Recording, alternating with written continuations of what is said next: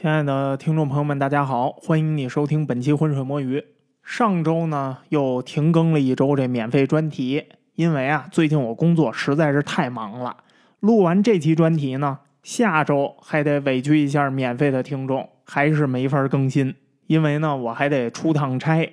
播客呢毕竟不是我的本职工作，所以啊，请各位听众多担待多理解。那付费专题呢不会停更。目前呢，这付费专题仍然是伪满洲国的故事。如果你对大清、满族人、满洲、伪满洲国这些话题比较感兴趣的话，一定不要错过这个付费专题。相信呢，这个付费专题里头的史料丰富程度啊，不会让你失望的。那也感谢各位大富豪啊，通过购买付费专题这种方式支持这个节目播下去。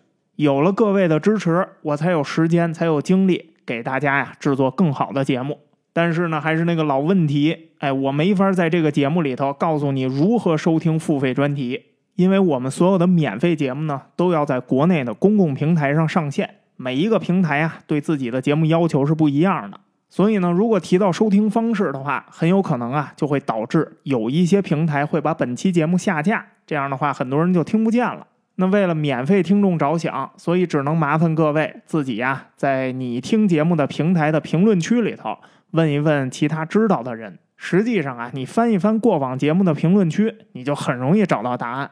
那在此呢，也感谢所有坚持不懈追我们这节目更新的免费听众朋友们，你们的坚持收听就是我更新的最大动力。希望呢，你也坚持下去，我也坚持下去，咱们看一看谁的耐力更持久。这期节目呢，因为要说一下下周停更的这通知，所以啊，我就把这广告扔前头了。咱们呢，闲话不多说了，直接进入正题。前几天呀，我在浏览这维基百科首页的时候，哎，对，有的时候我会看一看这维基百科首页有什么随机的词条。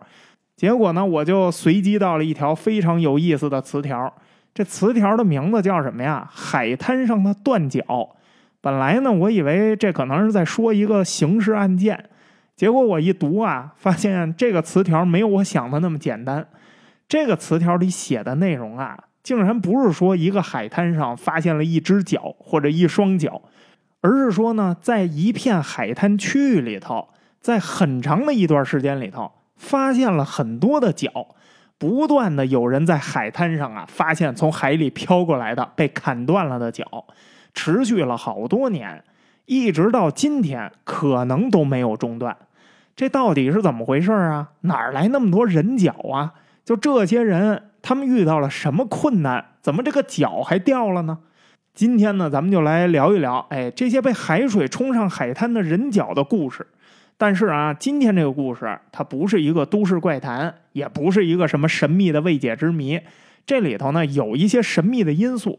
也有一些问题呢，我们这节目也没法回答大家。但是呢，关于这个海滩上为什么会有这么多脚这个问题，这个我们是可以给出答案的，而且这个答案呢，也是一个非常确定的答案。所以啊，实际上今儿这专题呢，只能算是一个开拓各位见闻的这么一个闲篇儿，哎，能丰富你跟人聊天的这话题。将来在酒桌上跟人喝酒的时候，哎，你就可以跟人聊啊，哥们儿，你知道吗？在一海滩上发现过很多飘过来的断脚，哎，这个话题我觉得比较下酒，有的聊，但是没啥营养。但是呢，我还是尽力啊，就是在这专题里头呢，给大家穿插一些小小的科普内容。不过总体来说，今天这个选题并不是为了科普选的题，完全是因为我个人觉得这个题目特别有意思。那这个有意思的题目，咱从哪儿聊起呢？从加拿大的一个岛上，在加拿大西海岸，哎，大家都知道有一省不列颠哥伦比亚省，这地儿呢有很多的华裔人口，所以这地方呢有不同的中文翻译的名称。有些老华人呢喜欢管这地儿啊叫卑诗省，这是过去按照香港的翻译叫的；一些新的移民呢喜欢管这儿叫 B.C 省，但是呢这个省正式的中文译名就应该叫做不列颠哥伦比亚省。过去还有一个老翻译叫英属哥伦比亚省，但因为加拿大已经是一个独立国家了，所以呢现在翻译就叫不列颠哥伦比亚省了。我们这专题里头按这个名称叫。那咱们这个故事最开始发生的地方就在这不列颠哥伦比亚省的一个海岛公园，它叫杰迪戴亚岛上。那咱们呢得先说一下这杰迪戴亚岛它是个什么情况？杰迪戴亚岛是这个区域里头很多海岛里的其中一个。这个区域被加拿大称为什么呀？乔治亚海峡。这个海峡呢，它处于半封闭状态，只有南边呢有一个连接太平洋的大开口。乔治亚海峡的北边是约翰斯通海峡，这个海峡就非常的狭窄了，南边宽，北边特别的窄。要不然为什么说它算是半封闭状态呢？那乔治亚海峡里头呢，大大小小有一大堆的岛。海峡的西侧呢，是这个区域里头最大的岛，很多人不用我说，肯定也知道了，就是温哥华岛。乔治亚海峡的长度一共有两百四十公里，最南端是哪儿啊？是美国的华盛顿州。之所以要强调一下这儿的地理情况啊，就是因为这个故事的真相，其实它跟地理环境有特别大的关系。地理环境其实就是这一系列故事的第一个重要线索。那这地方呢？因为它附近也实在没啥人，都是荒郊野岭，然后又是海岛，这不是说了吗？海岛公园所以呢，这一片区域不光是这个岛啊，还有其他很多的岛，这就是附近这个地区的一个热门旅游地。周末携家带口的没地儿去，去哪儿啊？就去这些海岛上，没事在那儿野个营啊，钓个鱼啊，跑个步啊，骑个自行车什么的。于是啊，就在这二零零七年的八月二十号。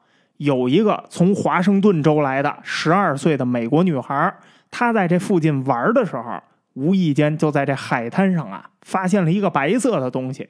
你想啊，无人岛上，哎，发现了一个白色的，看起来像是人工的东西，她就过去看，结果一看呀，那是一只阿迪达斯运动鞋。结果她把这鞋捡起来往里一看，吓一大跳，鞋里头竟然还留着一只人脚。这女孩啊，吓坏了，马上告诉她爸妈了。她爸妈说：“你别给我呀，我也害怕呀。”所以呢，马上就报了警。很快，这警察开着船就赶到了现场。经过调查，发现这只脚啊是右脚，而且呢，它是一个男性的脚，很明显。怎么明显啊？这运动鞋的尺码特别大，十二码和通用尺码是四六的。这只脚呢，已经高度腐烂了。但是呢，仍然有一部分肉残留。这只鞋呢是二零零三年在印度生产的，主要呢也在印度销售。警方当时的推断是什么呀？这只脚呢有可能是来自于空难或者海难的遇难者的尸体，顺着这海流呢就被冲到了这个海岸上。本来啊，这个案件被当成了一起意外事件处理，但是啊，谁想到就在一个星期之后。另外一起高度类似的事件又发生了。二零零七年的八月二十六号，在杰迪戴亚岛东南边有另一片海岛，这片海岛叫海湾群岛。海湾群岛里头有一个叫加布里奥拉岛的这么一个岛，这岛上有一对从温哥华来的夫妇，他们正在那海滩上慢跑呢。结果啊，他们也发现了一只运动鞋，这只运动鞋呢是锐步的。让人瞠目结舌的是什么呀？这运动鞋里头竟然也有一只脚。那这对夫妇呢？他已经读到过一周前的新闻了。谁也没想到，哎，他们也碰上一个姓毕的老爷，竟然能发现一只几乎一样的运动鞋。所以啊，他们非常的震惊，于是马上报了警。警方到达现场之后，就对这鞋展开调查吧。结果呀，他们发现这只运动鞋也是男性的运动鞋，尺码也是十二码。同样也是右脚，这只球鞋呢是二零零四年生产的，主要就在北美地区销售。首次上市日期是二零零四年的三月一号。到发现这只鞋的时候，这双鞋呀在北美地区已经停售很久了。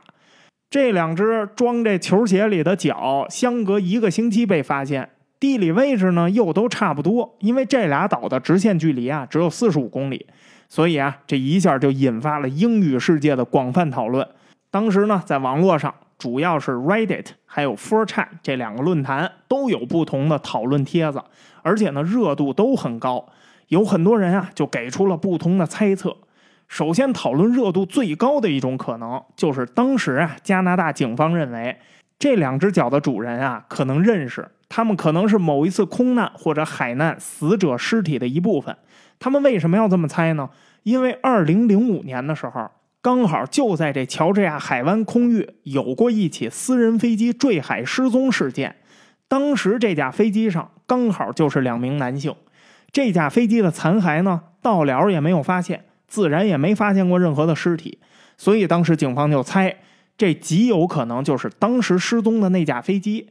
这两只脚显然它来自两个不同的人，然后这两只脚呢又在相距不远的地方发现的，这正好说明什么呀？当时这两个人死亡的地点非常的接近，他们被同一片海浪带往了海岸，所以这个解释看起来好像是比较合理的这么一个解释。可是呢，很快就有人提出了质疑，说如果说这是那次空难死者的遗体，那死者的其他部分去哪儿了？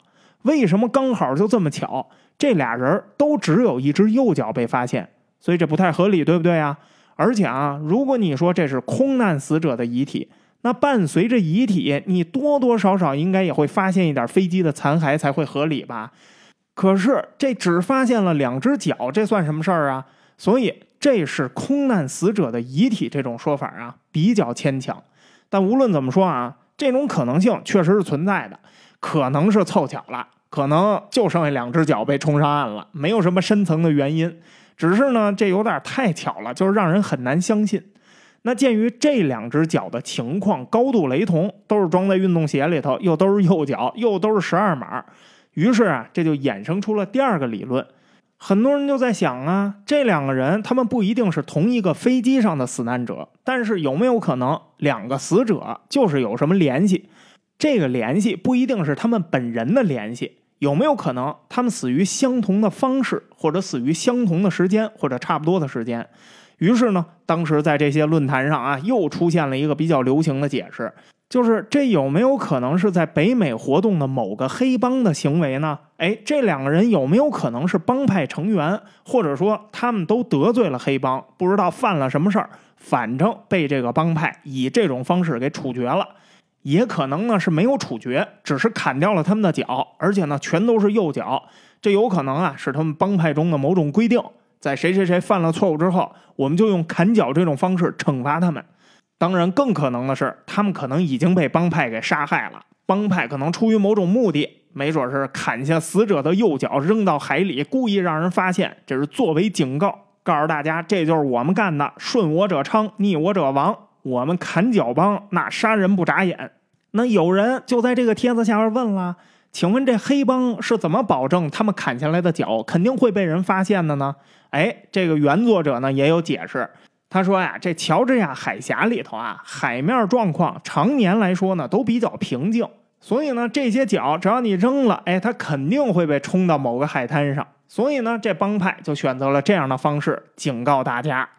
那如果这种说法成立的话，那实际上对于警方来说，侦破案件的难度反而就变小了，因为你只要在附近找到类似的黑帮，基本上就能找到答案。或者呢，你找找谁丢了右脚，你找着那丢了右脚的人，你也能找着答案。但是啊，这事儿真的有这么容易就能下一个定论吗？当然不是。这两只右脚啊，上面都没有切割的痕迹，它不是被人为切断的。他们的骨骼呢，也没有任何外在的损伤。最关键的是，整片这个区域里头根本就没有已知的黑帮做过相似的案件，也没有找到因为混黑帮丢了右脚的人。在这片区域里头呢，恶性犯罪事件呀并不多。那虽然呢，华盛顿州在美国，不列颠哥伦比亚在加拿大，犯罪率啊都算是比较高的地方。但这是因为什么呀？因为这地方人口多，这问题我们之后再聊。所以呢，它犯罪率高也很正常。但这个区域呢，总体来说，反正至少比南边的那个加州啊，相对来说还是比较平和的。它的恶性犯罪事件并不多，而且呢，这个地方帮派恶性犯罪就更少了。所以虽说这看起来确实有点像是黑帮的行为，但是呢，你在证据上又很难跟任何黑帮联系起来。就是这地方它不存在这样的黑帮，那这些脚呢？它没有人为切割的痕迹，这就是一个最大的疑点。这两只右脚看起来更像是什么呀？自然脱落或者呀被掰断的。怎么掰断呢？就是顺着那个关节儿给掰断的。可是吧，你说被掰断的，这可能性也不太大。以我们身体构造的坚固程度，很难由另一个人把我们的肢体啊用手就这么完整的给掰下来，所以呢，自然脱落的可能性比较大。不过呀，被掰断也不是完全没有可能。一个人要是有足够的耐心和工具，关键是他要是有足够的时间，那把另一个人的某个肢体给掰下来也不是没有可能。所以呢，这就衍生出了互联网上的另外一个猜测。那这个猜测呢，是来自于一个帖子。这帖子呀，当年有不少人点赞。这帖子说的是什么呢？就是说呀，有没有可能有这么一位精神不太正常的连环杀手？他呢，正在北美西海岸这个地区连环作案杀人。为什么说他精神不正常呢？那精神正常怎么可能成为连环杀手呢？再说这两只脚也说明问题了，这人肯定精神不正常啊！你能找出几个精神正常的连环杀人案凶手呢？更别说这位凶手，他明显他喜欢掰断人的脚，而且还都是右脚，还就是用手掰下来，这显然就是一个变态杀人凶手啊！那他呢也有可能，哎，还喜欢掰人的其他什么部位，那咱就不知道了。那至于他用什么方法掰的，那不是需要技术论证的部分。他有可能啊是先把人杀死，人都死了变成尸体了，然后呢他在那慢慢掰，他有的是时间，没准啊他是在肢体连接处，他先切一个切口，然后再用手或脚辅助，像掰树枝那样把人的什么某个肢体给掰下来。反正我们知道的，他肯定是掰了右脚。然后呢，就把这右脚扔到海里。可能啊，他也把他其他掰下来的部分也都扔海里了，但是咱没找着嘛。反正吧，这三种猜测虽然都有一定的可能性，但是吧，三个猜测不是都说了吗？其实都是基于同一个逻辑基础进行猜测的，那就是死者之间他应该是有所联系。这死者间不一定直接认识。但是有可能他们都死于同一个杀人凶手，死于同一个黑帮，甚至死于同一架飞机。言外之意是什么呢？就是这三个猜测的共同点是，两个死者死亡的地理位置，它距离比较近。无论是从什么意义上来说的地理位置，反正他俩死的肯定不是特别远。那这三个猜测呢，或者说这三个理论，在当年的互联网上引起了很广泛的共识，几乎所有的人都认为啊，要是不出意外的话。这个事情的真相应该就是这三个理论其中之一，但是呢，相信这三个理论的人，他们呀都忽略了一个事实，那就是当年的警方啊，其实他们给出了一个答案。加拿大不列颠哥伦比亚省警方其实在当时就给出了一个调查结果，他们的法医办公室是怎么认为的呢？这两只脚实际上就是尸体泡在水里自然脱落的，时间长了之后。这骨头和骨头之间的连接处，因为这都是软组织连接，一旦这个地方分解了，那这骨头和骨头之间就会断开。这在意外死亡的尸体上啊，实际非常的常见。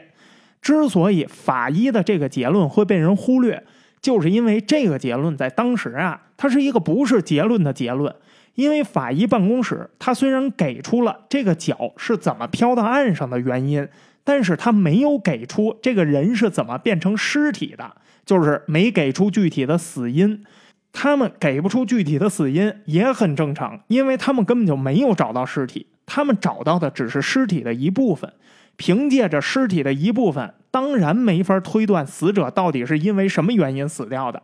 你哪怕你说你找到颗心脏，或者你找到颗人头，你都好推断。但你找到一个右脚，你说你怎么推断啊？那也正是因为他们给不出具体的死因，连续找到两只右脚这件事情，就很难让人相信说这两个人仅仅都是因为泡在水里时间长了，所以右脚自然脱落了，然后被岸上的人发现了。那你说他们没事为什么要泡在水里呢？这是有什么乐趣吗？然后把自己的脚都给泡掉了，这里头缺乏逻辑关联呀？为什么在水里？怎么进水里的？谁把他们扔水里的？他们泡在水里泡了多长时间？为什么他们掉的都是右脚？或者说，为什么被发现的都是右脚？为什么他们都穿着运动鞋？为什么不是穿着皮鞋或者没有穿鞋？这些问题啊，就都很难以回答了。所以你想吧，要是在当年，你可能也不会去关注这法医办公室给出的这个不是结论的结论。可是呢，事后证明。正是这个不是结论的结论，其实啊才是最贴近事实的结论。至于为什么，你往后听就知道了。这个结论其实就是这个故事发生的第二个重要线索。那就在很多人都忽略了关键信息，但是普遍都认为这两个死者之间有联系的时候，谁也没有想到，竟然发生了第三次事件。这个事件呢，发生在前两起事件的半年之后，二零零八年的二月八号，还是在不列颠哥伦比亚省。这回啊，是在南边海湾群岛的另外一个岛上。巴尔德斯岛又有一个游客发现了一只十一码的耐克运动鞋，里面也有人脚，而且也是右脚。这个发现一下就否定了2005年飞机失事的那个说法。为什么呀？因为当时那架飞机上只有两个人，这一下多出一只脚来，这第三个人显然不符合当时飞机上那个情况，所以他们应该都不是那个飞机上的乘客。不过呢，有人就质疑你这也不能排除说这些脚的主人生前遭遇了空难或者海难，因为他有可能不是同一批呀。没准这其中有两只脚的那个主人，他们是2005年那失事飞机上的死难者，可能另外那只脚他死于什么其他的空难或者海难啊。不过呢，这种质疑非常的牵强。为什么呀？因为前面不是说了吗？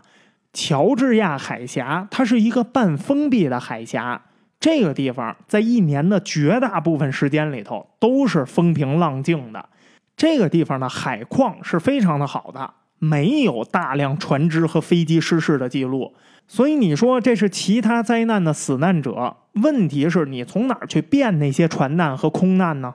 那有没有可能说这些尸体它是从太平洋的其他地方顺着洋流飘过来的呢？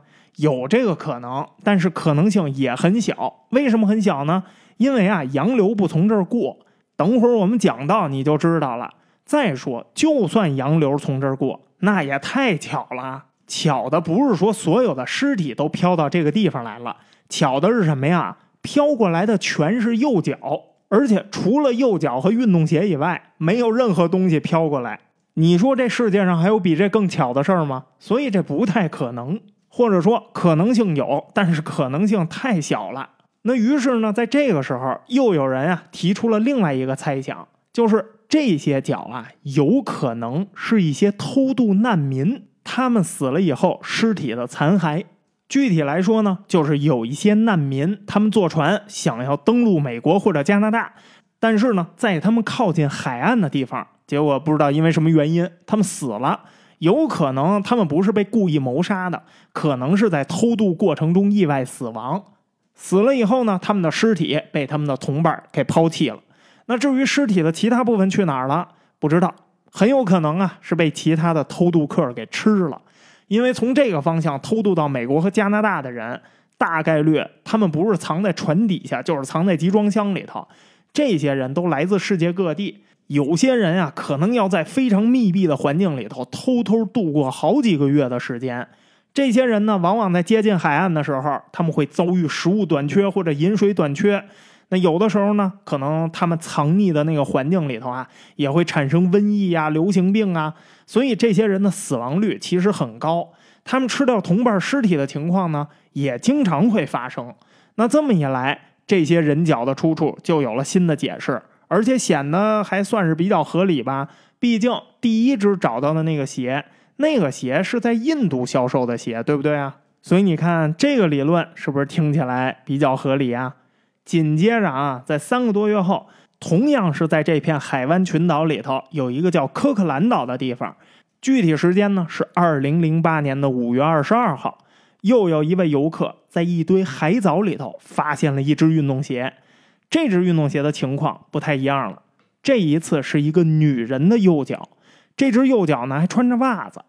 这只脚的发现似乎啊，又可以进一步印证这个偷渡客的理论，因为偷渡者他往往是男女混在一块儿的，他什么人都有，而且这一片区域呢，它本来就是偷渡的线路之一，经常有偷渡客从这个附近通过，所以这情况似乎也非常的吻合。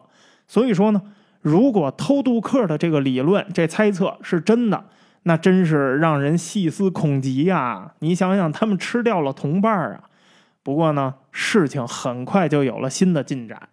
整个案件的转折点发生在二零零八年的六月十六号，也就是这只女人的脚被发现之后不到一个月的时间，在这一片又有了新发现。这回啊，是在乔治亚海峡东边的一侧，也就是在温哥华地区这一边，在列治文市南边有一个叫威瑟姆的岛，在这个岛上有人发现了一只左脚。这只左脚呢，穿着十一码的耐克运动鞋。大家惊讶的发现，这只运动鞋竟然跟二月八号找到的那只右脚，它们是一双。这个是这个地区不断发现运动鞋和人脚以来，头一次找到了同一双鞋和同一双脚。更重要的是，这只左脚出现的位置非常的关键，因为这个位置非常容易让警方确定脚主人的身份。这只脚什么来历啊？四年前的二零零四年，这地区有一名二十一岁的男子失踪了。他失踪的时候，脚上穿的就是同款的耐克运动鞋。当时这年轻人啊，他患有非常严重的抑郁症，而且呢，他表现出了很强的自杀倾向。他失踪的位置大概就在列治文的南边，跟这只左脚出现的地方相距很近。因为这人这时候已经失踪四年了，他又有特别明确的自杀动机，所以呢，虽然他在警方那边的登记状态一直都是失踪，但是警方一直都认为他应该就是在这附近啊找了一地儿自杀了。那鉴于这个失踪的年轻人当时他穿着一模一样的这耐克球鞋，尺码也相同，所以警方啊立刻就对这两只脚进行了 DNA 鉴定。鉴定的结果呢，也毫不意外，跟这失踪的年轻人啊，他的生物特征完全吻合。这么一来呢，连环杀手跟黑帮仇杀的假说呀，就不太可能成立了，或者至少说呢，在这两只脚上那就不成立了。那在这其他脚上呢，不用说，可能性也大大降低了。你想啊，同样都是右脚，同样都是运动鞋，同样都是毫无切割痕迹。这名自杀者的脚显然跟之前找到的那两只脚情况没有什么不同。当然了，这还不能完全排除说存在一个变态连环杀手，或者说有一个砍脚黑帮。那也没准啊，也许真有一个连环杀人凶手，正好杀了这位想自杀的二十一岁男青年。也许刚好有一个黑帮，正好就碰见了这个想自杀的男青年。哎，一边想死，一边想杀，就这么寸，两边碰一块了，一拍即合。然后这黑帮杀了他，把他给分尸了，作为某种警告，把脚给扔海里去了。所以可能性仍然存在，对不对呀？但是别美，很快这个可能性也没了。有另外一个死者的家属啊，联系到了警方。这家人呢，注意到了二零零八年五月二十二号出现的那只女性右脚，这脚上那运动鞋跟自己家人失踪之前的运动鞋呀完全相同，尺码也吻合，所以呢，他们怀疑这只女性的右脚应该就是自己家属的遗骸。警方接到了这个消息之后呢，也马上呢就对这只女性的右脚进行了 DNA 检验，很快就确定了身份。这只脚啊，确实属于2004年4月跳桥自杀的一名妇女。这名妇女呢，也是精神上有那么一点问题。结果有一天，她就从穿过温哥华南部的弗雷泽河上，有一个叫帕图罗大桥，她一跃而下。当时周围啊有很多目击者都被吓坏了。不过呢，她掉入水中之后，也是一直都没有找到尸体。所以在警方的记录里头，他也仍然处于失踪状态。你看这一下，两位死者的身份就被确定了。那这么一说，基本上就可以说明所谓的连环杀人凶手跟这砍脚黑帮杀人的这个理论啊，就都不成立了。不光这两个说法不成立，其实啊，连难民偷渡说也就很难成立了，因为这两位确定身份的死者，他们都是当地人呢。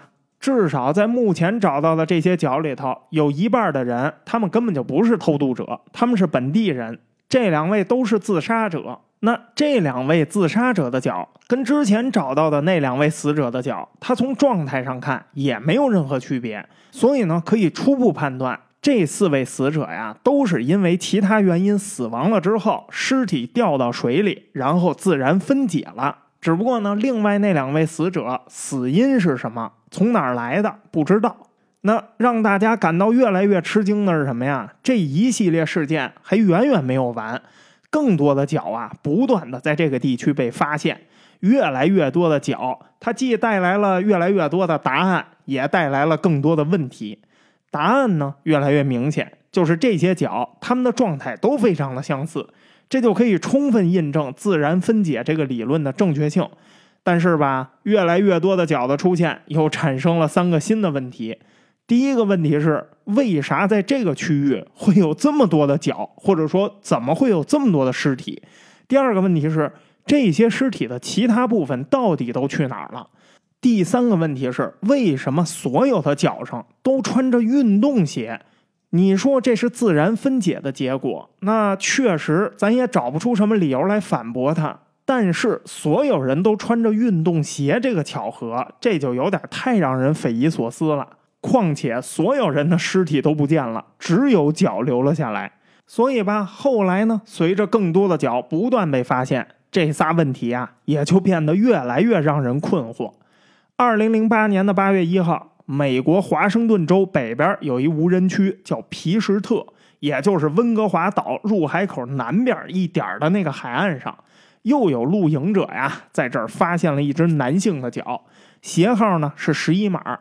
同样是右脚，这只脚啊没有完全腐烂，当然啊，它的腐烂程度已经非常高了，骨头和肉啊都开始分离了。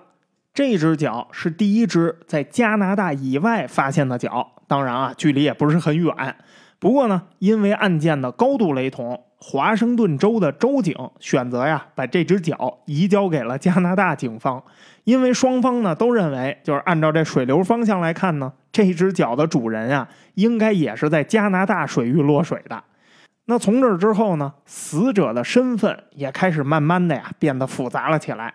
三个月后的二零零八年的十一月十一号，在列文治北边的弗雷泽河里头，有行人啊发现了一只飘着的鞋。这只鞋呢是一个小号的新百伦球鞋，这鞋里头呢留着一个左脚。这左脚呢，没法判断是属于女性的还是属于小孩的。总之呢，它很小。从这之后呢，在这片水域又陆陆续续的发现了很多很小的鞋子，很多鞋呢也判断不了到底这是女人的脚还是小孩的脚。那从后续发现的这些脚的情况来看，死者的身份没有什么共同点。你说过去都是男性的脚，这算是个共同点。可是又发现了女人的脚，又发现了很多小孩或者女性的脚，这个共同点越来越模糊了。这些脚的唯一共同点就是他们都穿着运动鞋，然后呢，他们大致都出现在乔治亚海峡水域的周边。而警方呢，后来啊，几乎就再也没有确定过任何人的具体身份，除了在二零一一年的十一月四号。在温哥华东北边有一叫萨萨马特湖的地方，发现了一只十二号登山鞋的右脚以外，剩下的鞋都再没能确定身份。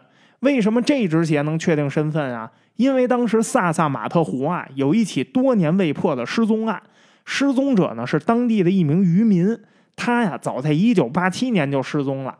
这只登山鞋跟他失踪的时候穿的那登山鞋一模一样。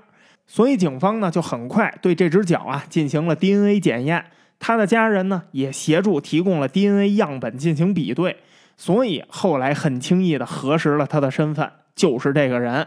但除了这一起有明确记录的失踪案以外，剩下的脚全都找不着主人了。从这个结果呢，也可以看出一个问题，那就是如果想找到这些脚主人的具体身份。那首先，这个人必须是历史上的某一起失踪案的主角儿。只要是失踪案，基本上就能比对出尸体的身份。可是后来吧，陆陆续续在这儿找到了一大堆的脚，但是符合失踪案的也只有这三个人，其他的人又都是什么人呢？这个问题啊，就没有人能回答了。不过呢，有一些事情咱倒是可以通过这个特点呀反推一下。就是剩下的人大概率也不是什么偷渡者，也跟这个变态连环杀手没有什么关系。这些死者呢，很可能就跟这三个人一样，都是普通的失踪者。因为没有任何证据能显示或者证明这些死者的脚有什么特殊的地方，一切都跟这三位能确定身份的死者非常的类似，只不过呢，他们失踪者的身份没有被准确的识别出来罢了。因为并不是所有的人的失踪都会有人向警方报警，这世界上呢，确实有一些人无亲无故死了也没人知道，比如说有一些流浪汉，还有一些呢，有可能是全家同时遭遇了意外。那自然呢，也就不会有人向警方报警了。当然啊，这也不能排除说这里头有一些死者，他可能是死于谋杀，被人杀了。但是呢，就算是这样，你说这些案件都是同一个凶手所为的概率也非常的小，因为啊，在随机捡到的这些运动鞋和人脚里头，已经能识别出三个有身份的人了。这三个人要么都是自杀，要么就是意外死亡的。所以，就算这里面真的存在凶手。那也有可能呢，是多位凶手，不会是一个凶手。那实际上啊，在 Reddit 上有人写过一个帖子，就是猜测这些死者的身份。比较合理的怀疑是什么呢？那些死掉的女性或者小孩儿，当然啊，如果他们真的是女性或者小孩的话，有可能啊，他们真的是死于一些犯罪行为。可能呢，家里人也向警方报告了失踪，但是有可能他们死亡的地点实际上距离乔治亚海峡呀，可能非常的远。他们的残骸有可能是通过河流流到这乔治亚海峡水域的，谁也说不上这些人啊到底是来自哪儿。毕竟整个加拿大的土地那么大，河流那么多。更何况，谁也不知道这些残骸它是不是全都来自于加拿大，因为它很有可能是从外面飘进来的。所以呢，这就让人啊很难核实一个在这个地方海岸上发现的残骸，它是不是跟几千公里以外的一次谋杀案或者失踪案有什么关系。所以呢，绝大部分残骸没法核实身份，这也是非常正常的。那不管这个猜测是不是合理，咱们呀也没有办法去验证。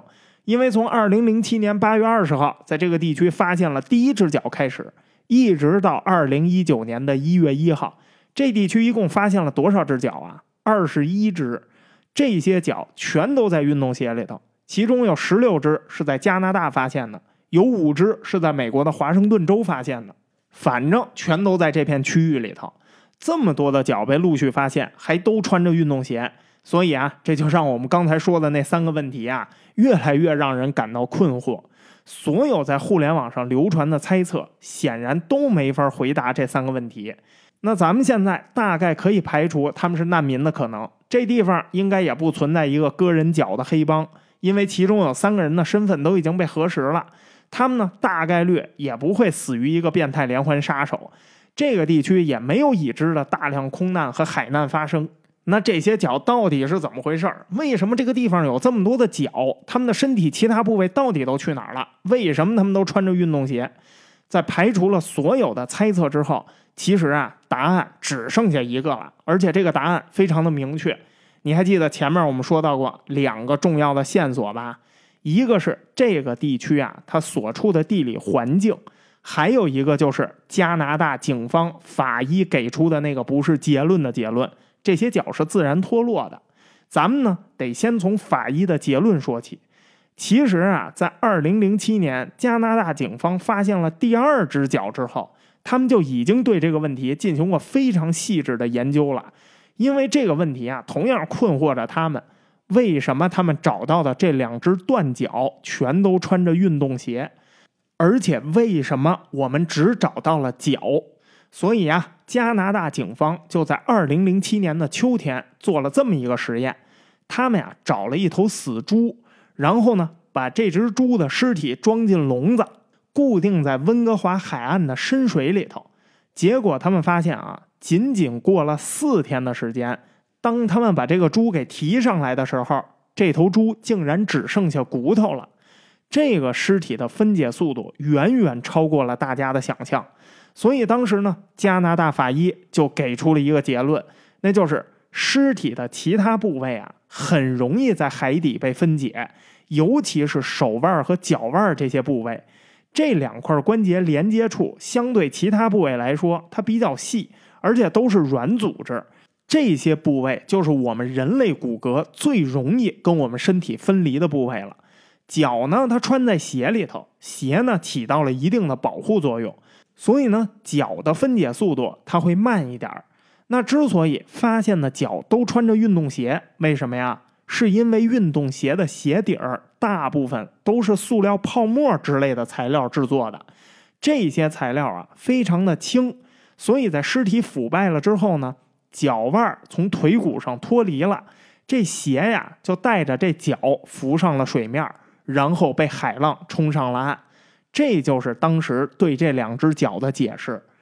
那后来这些年，陆陆续续又发现的那另外十九只脚，又毫无疑问的证明了这个理论是正确的。在发现的所有这些脚上，都穿着运动鞋或者户外鞋，总之，他们的鞋底儿都是塑料泡沫或者类似的材质，都能浮在水上。这些脚没有穿皮鞋的，也没有穿着牛筋底儿鞋的，所有其他材料全都跟尸体一块沉在水底了。这其实啊，就是飘上岸的脚的秘密，非常简单，也非常的无聊。所以互联网上呢，不欢迎这样的结论，也是非常正常的。毕竟啊，大家上网都是想找点乐子。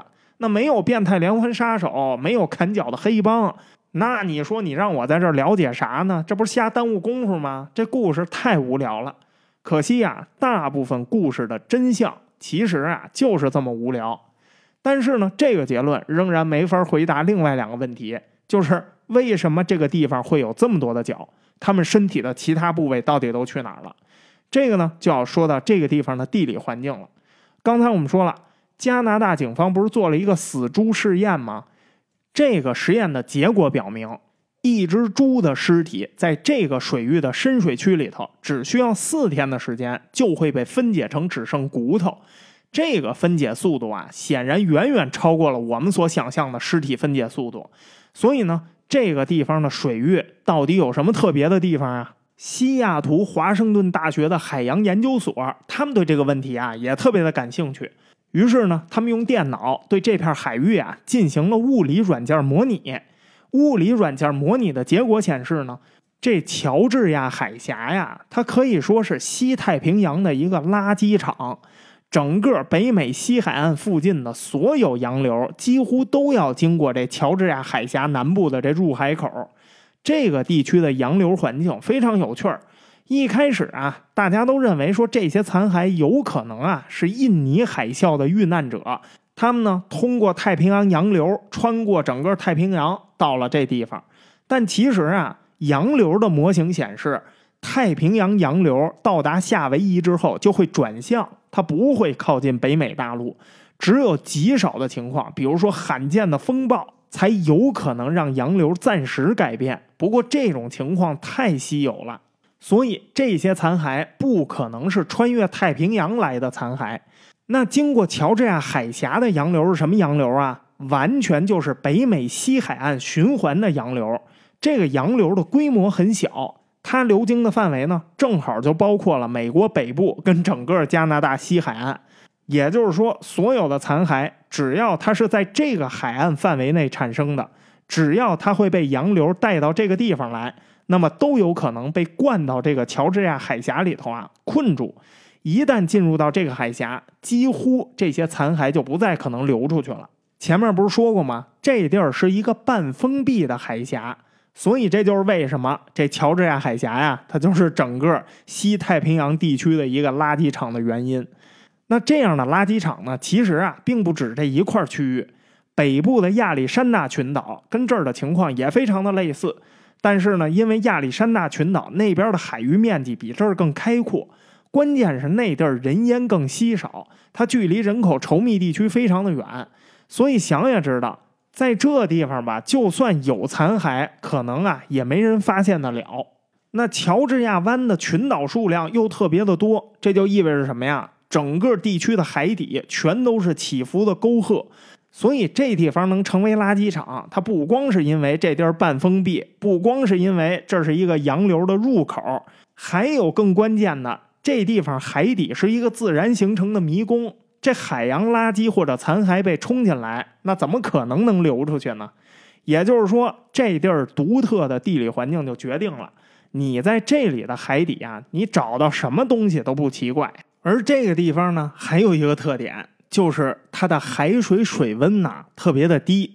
这地方已经进入到北太平洋的冷水海域了。冷水海域呢，可能会给你一个错觉，那就是尸体掉进去应该不容易分解才对啊。但其实啊，恰恰相反，在冷水海域里头啊，鱼类的数量就会变少，甲壳类的生物就会变多。甲壳类的动物呢，又有很多呀，都是食腐动物。比如说，大家最乐意吃的大螃蟹，这玩意儿就是食腐动物啊。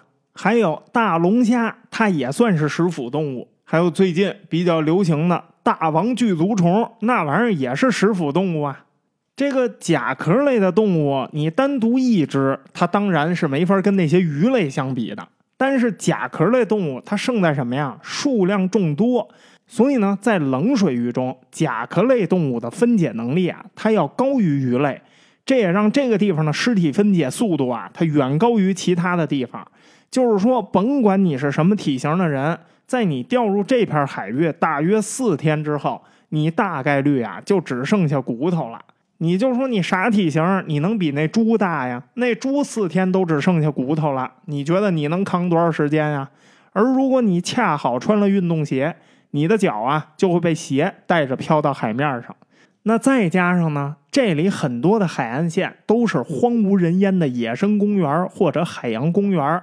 其实啊，在加拿大不列颠哥伦比亚省里头，一共存在六千多座大小不同的岛屿。这些岛屿的绝大部分都是无人岛。在这样荒凉的地区，更容易什么呀？发生意外。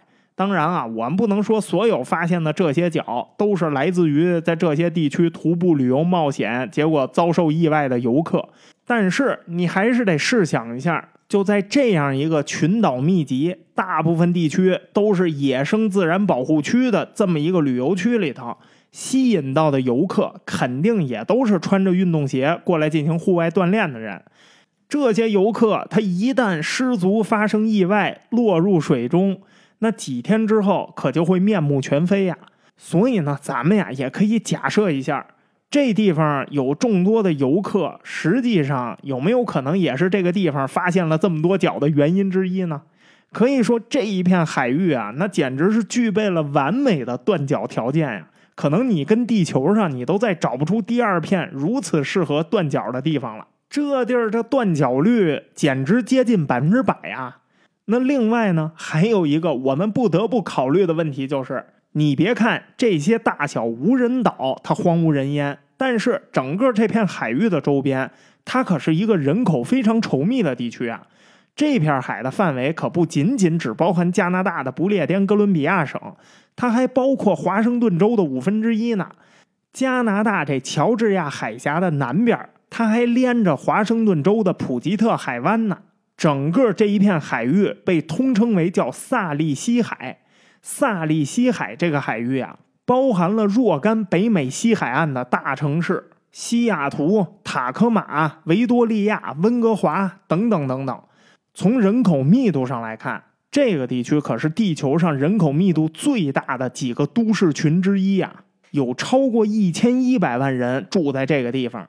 这数量当然啊，在中国看并不是一个多大的数字。但是你要知道啊，这地方可生活着加拿大百分之十三的人口，跟美国百分之一的人口呢。所以呢，从城市规模和这人口数量上来看，这个地方它注定它就不会是一个特别太平的地方。人多的地方就会带来很多的问题，治安会变差，突发事件会变多，意外情况也会频发。这些呀，无关人口素质和什么教育水平，只关乎于数学概率。只要你的基数足够大，那么可能性就会变高。所以啊，试想一下，在这样大的人口基数下，你很难避免不断的有人掉入水中死亡，对不对啊？从某种意义上来说，你也很难避免尸体在这个地方啊更容易被发现。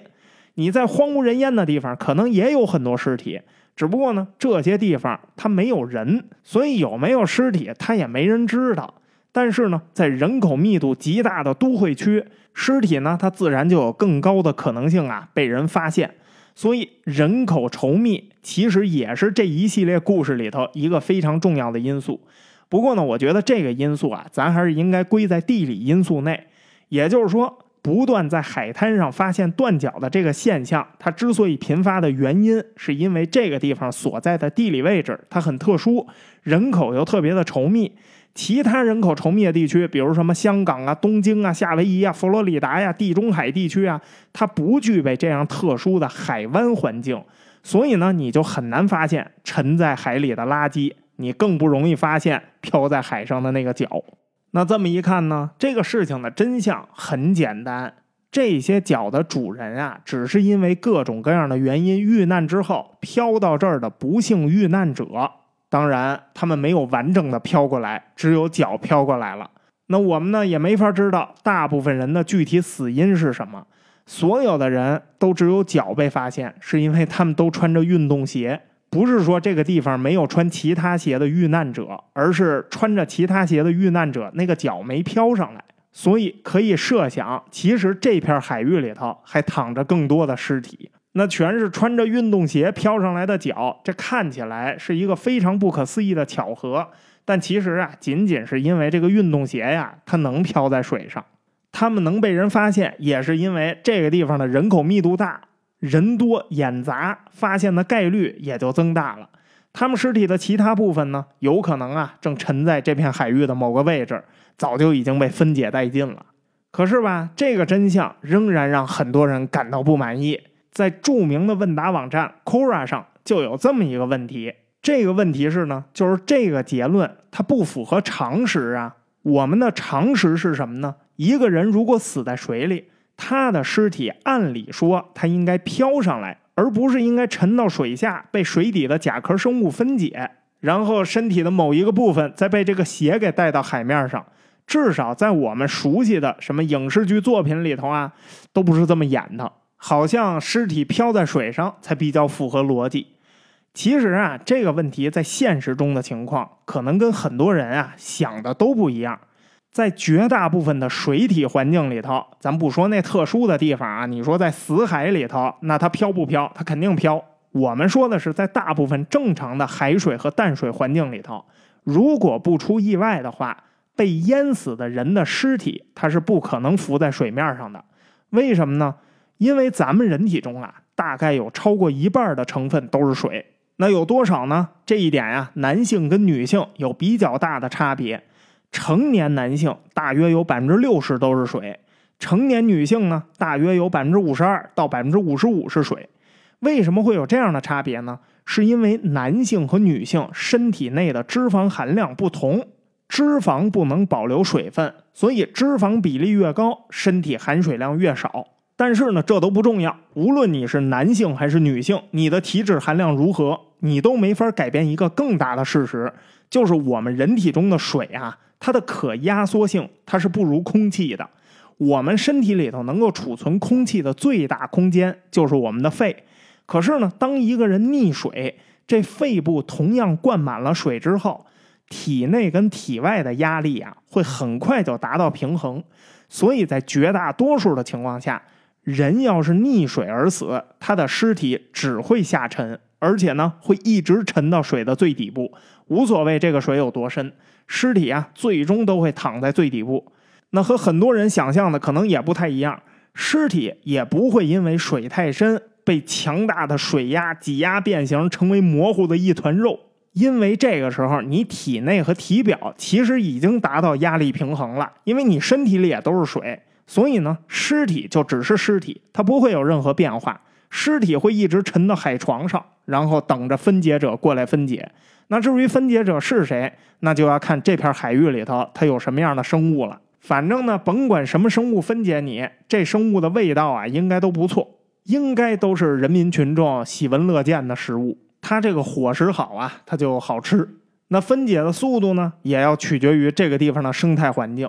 一般来说吧，一具人类的尸体在一般的海洋里头，平均的分解时间是一到两周。但是呢，如果是在生态环境不太丰富的河流里头，比如说一些人工运河里，这个时间呀，有可能会长达几个月。那在海洋环境里头呢，大概只需要半年的时间，一具尸体啊，就什么都不会剩下了，包括骨头。海里这些分解者给你造一干干净净，能吃啊。不过呢，说到这儿，肯定会有很多人啊觉得不对劲儿。我明明在新闻上看到过有尸体漂在水面上被人发现呀，你怎么能说这尸体都会沉到水底呢？哎，尸体啊，并不是肯定会沉底儿。尸体到底是应该漂着还是应该沉着，取决于他是怎么死的。说的更准确一点，取决于他是什么时候死的。在一些情况下，尸体确实可以漂浮在水面上。什么情况啊？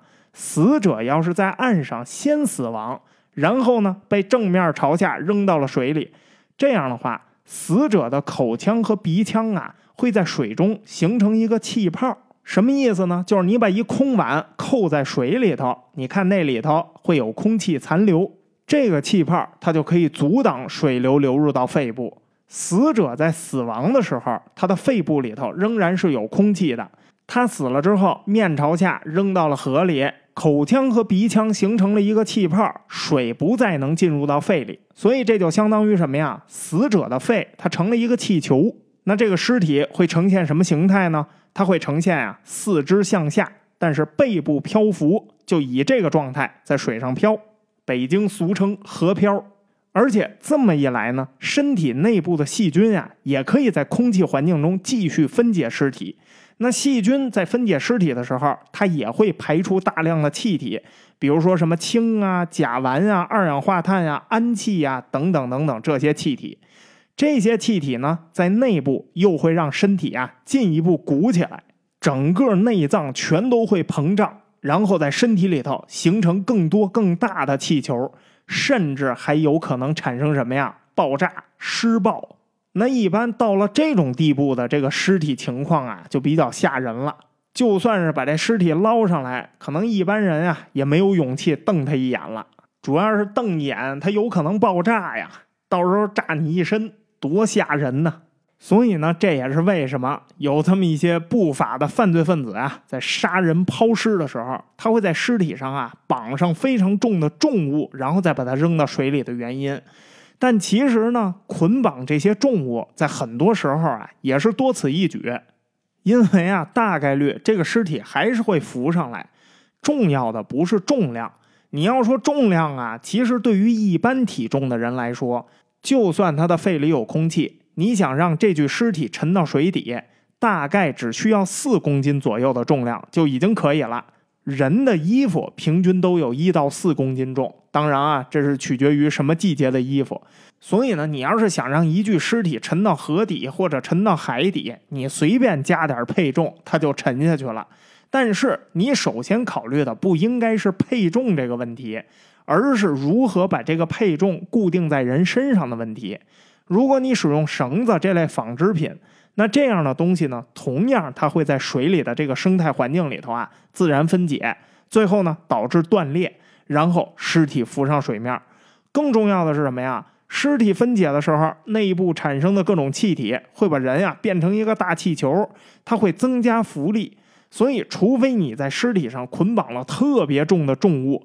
这个安全的重量要多少啊？要十倍，也就是说配重要达到四十公斤，你才能防止一个变成气球的尸体浮上来。当然啊，这只是一个平均数值，那具体你还得看这尸体它到底有多大体积。你要是说达不到平均四十公斤这个重量，其实啊，一般的物体都会被变成气球的尸体又重新给带回到水面上。